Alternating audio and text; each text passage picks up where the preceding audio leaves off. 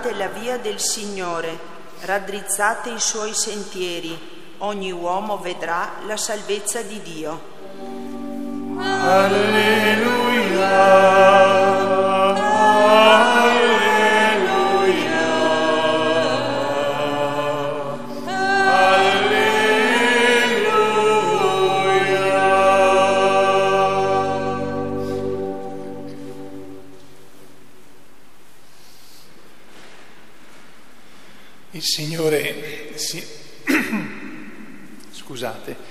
il Signore sia con voi. Dal Vangelo secondo Luca.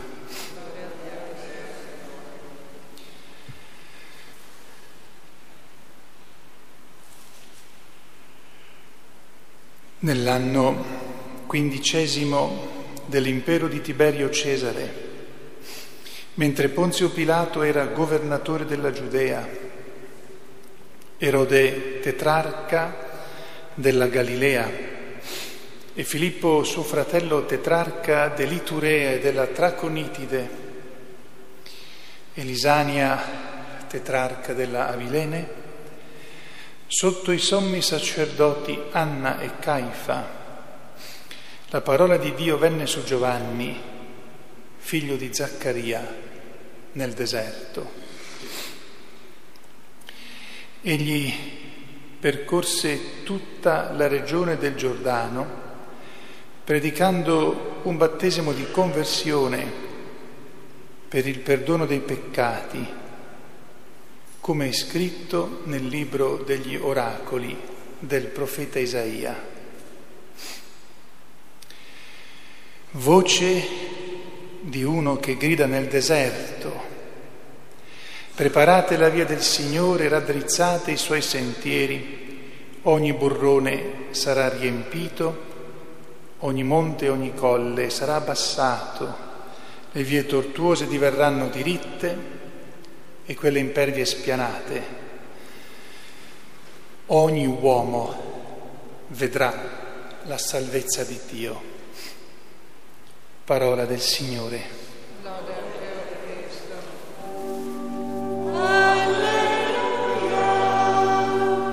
I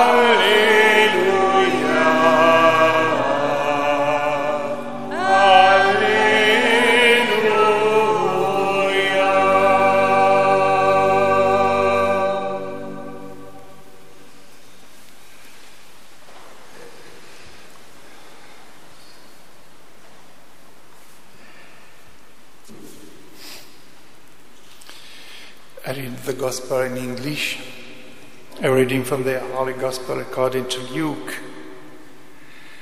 In the fifteenth year of the reign of Tiberius Caesar, when Pontius Pilate was governor of Judea, and Herod was the tetrarch of Galilee, and his brother Philip, tetrarch of the region of Iturea and Trachonitis, and Lysanias was tetrarch of Abilene, during the high priesthood of Annas and Caiaphas, the word of God came to John, the son of Zechariah, in the desert. John went throughout the whole region of the Jordan, proclaiming a baptism of repentance for the forgiveness of sins, as it is written in the book of the words of the prophet Isaiah a voice of one crying in the desert, Prepare the way of the Lord, make straight his path. Every valley shall be filled, and every mountain and hill shall be made low. The winding roads shall be made straight, the raw ways made smooth, and all flesh shall see the salvation of God the word of the Lord.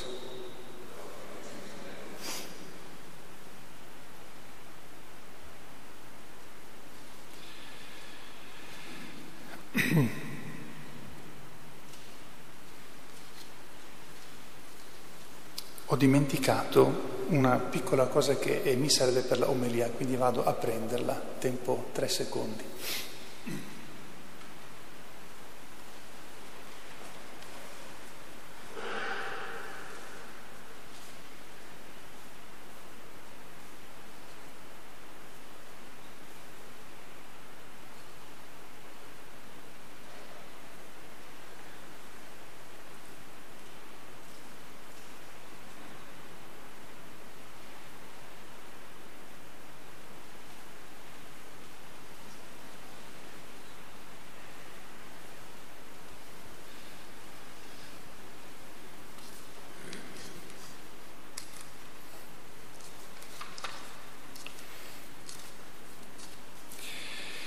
Ecco, il Vangelo di domenica prossima continua quello di oggi, ma c'è un piccolo pezzo che manca.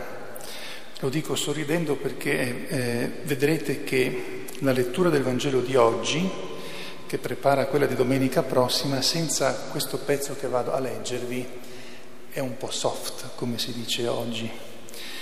Come continua il eh, Vangelo che abbiamo interrotto con la ogni uomo vedrà la salvezza di Dio. Dice così Luca, alle folle che andavano a farsi battezzare da lui, Giovanni diceva, razza di vipere, chi vi ha fatto credere di poter sfuggire all'ira imminente? Fate dunque frutti degni della conversione e non cominciate a dire fra voi abbiamo Abramo per padre, perché io vi dico che da queste pietre, quelle che aveva lì, tra, tra le mani, a terra, Dio può suscitare figli ad Abramo, anzi già la scura è posta alla radice degli alberi Perciò ogni albero che non dà buon frutto viene tagliato e gettato nel fuoco.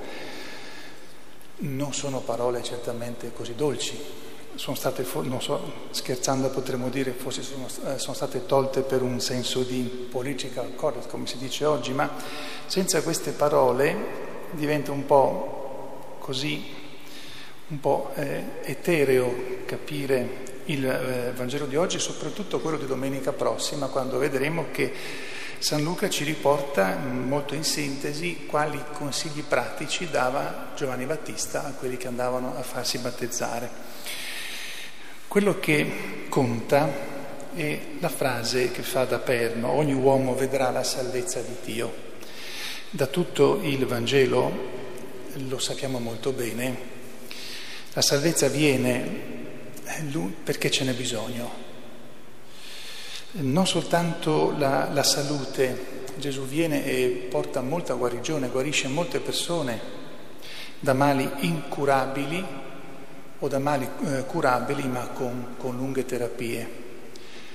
Gesù viene e soprattutto mostra che sconfigge Satana, liberando le persone possedute, Gesù viene e mostra soprattutto che il problema grande dell'uomo è il peccato, non tanto i difetti, anche quelli sono un nostro problema e lo sentiamo tutti, ma il peccato, cioè quel male che uno fa sapendo che è male, o in altre parole quel male che uno fa perché sceglie un altro Dio, cioè se, eh, se stesso, si pone come Dio degli altri nel piccolo o nel grande, e trascura il Dio vero o addirittura si mette contro il Dio vero.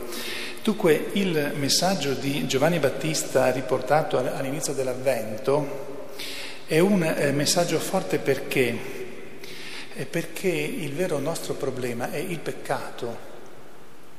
Sì, siamo molto preoccupati in questo tempo, per esempio, dalla possibilità di ammalarsi e di ammalarsi in modo tale che o moriamo prima del tempo, oppure guariremo, ma ce lo ricorderemo sempre di essere stati ammalati in una certa maniera. Poi ci sono quelli, la maggior parte, che si ammalano senza neanche rendersene conto e guariscono quasi senza accorgersi di essere mai stati ammalati. Siamo preoccupati Certamente, e, e guai se no, se no vuol dire che saremmo con la testa fra le nuvole se, se non fossimo preoccupati. Però ci preoccupa anche la cattiveria, la confusione, il disordine e che alla fine dei conti sono la preoccupazione più grande. E questa cattiveria, questa confusione, questo disordine hanno alla radice quello che Giovanni Battista viene a condannare il peccato. È inutile farci la lista dei peccati, tanto la conosciamo molto bene, ma quello che è ancora più, diciamo, preoccupante è che Giovanni Battista rivolge queste parole non agli atei. Facciamo finta che oggi qui a messa io abbia soltanto atei, quindi voi scomparite per un attimo e vengono 500 atei. San Giovanni Battista non dice queste parole a loro, forse ne direbbe di peggio, non lo so, però non le dice a loro le dice a quelli che in qualche modo praticavano la fede di che, la legge di Mosè. Dunque, trasportandolo ai, ai nostri tempi, parla a noi, a noi che veniamo in chiesa, a me che celebro ogni giorno, prima di tutto, e poi a quelli che vanno in chiesa sempre. E allora eh, Giovanni eh, ci dice, attenti, non venitemi a dire, mette, si mette come nelle nella bocca di Dio. Non venitemi a dire ma io vado in chiesa sempre. Allora chi non va in chiesa mai è un bel problema. Non gli dice bravi, continuate. No, assolutamente no. Però a quelli che ci vanno dice non accontentatevi del fatto che andate a messa.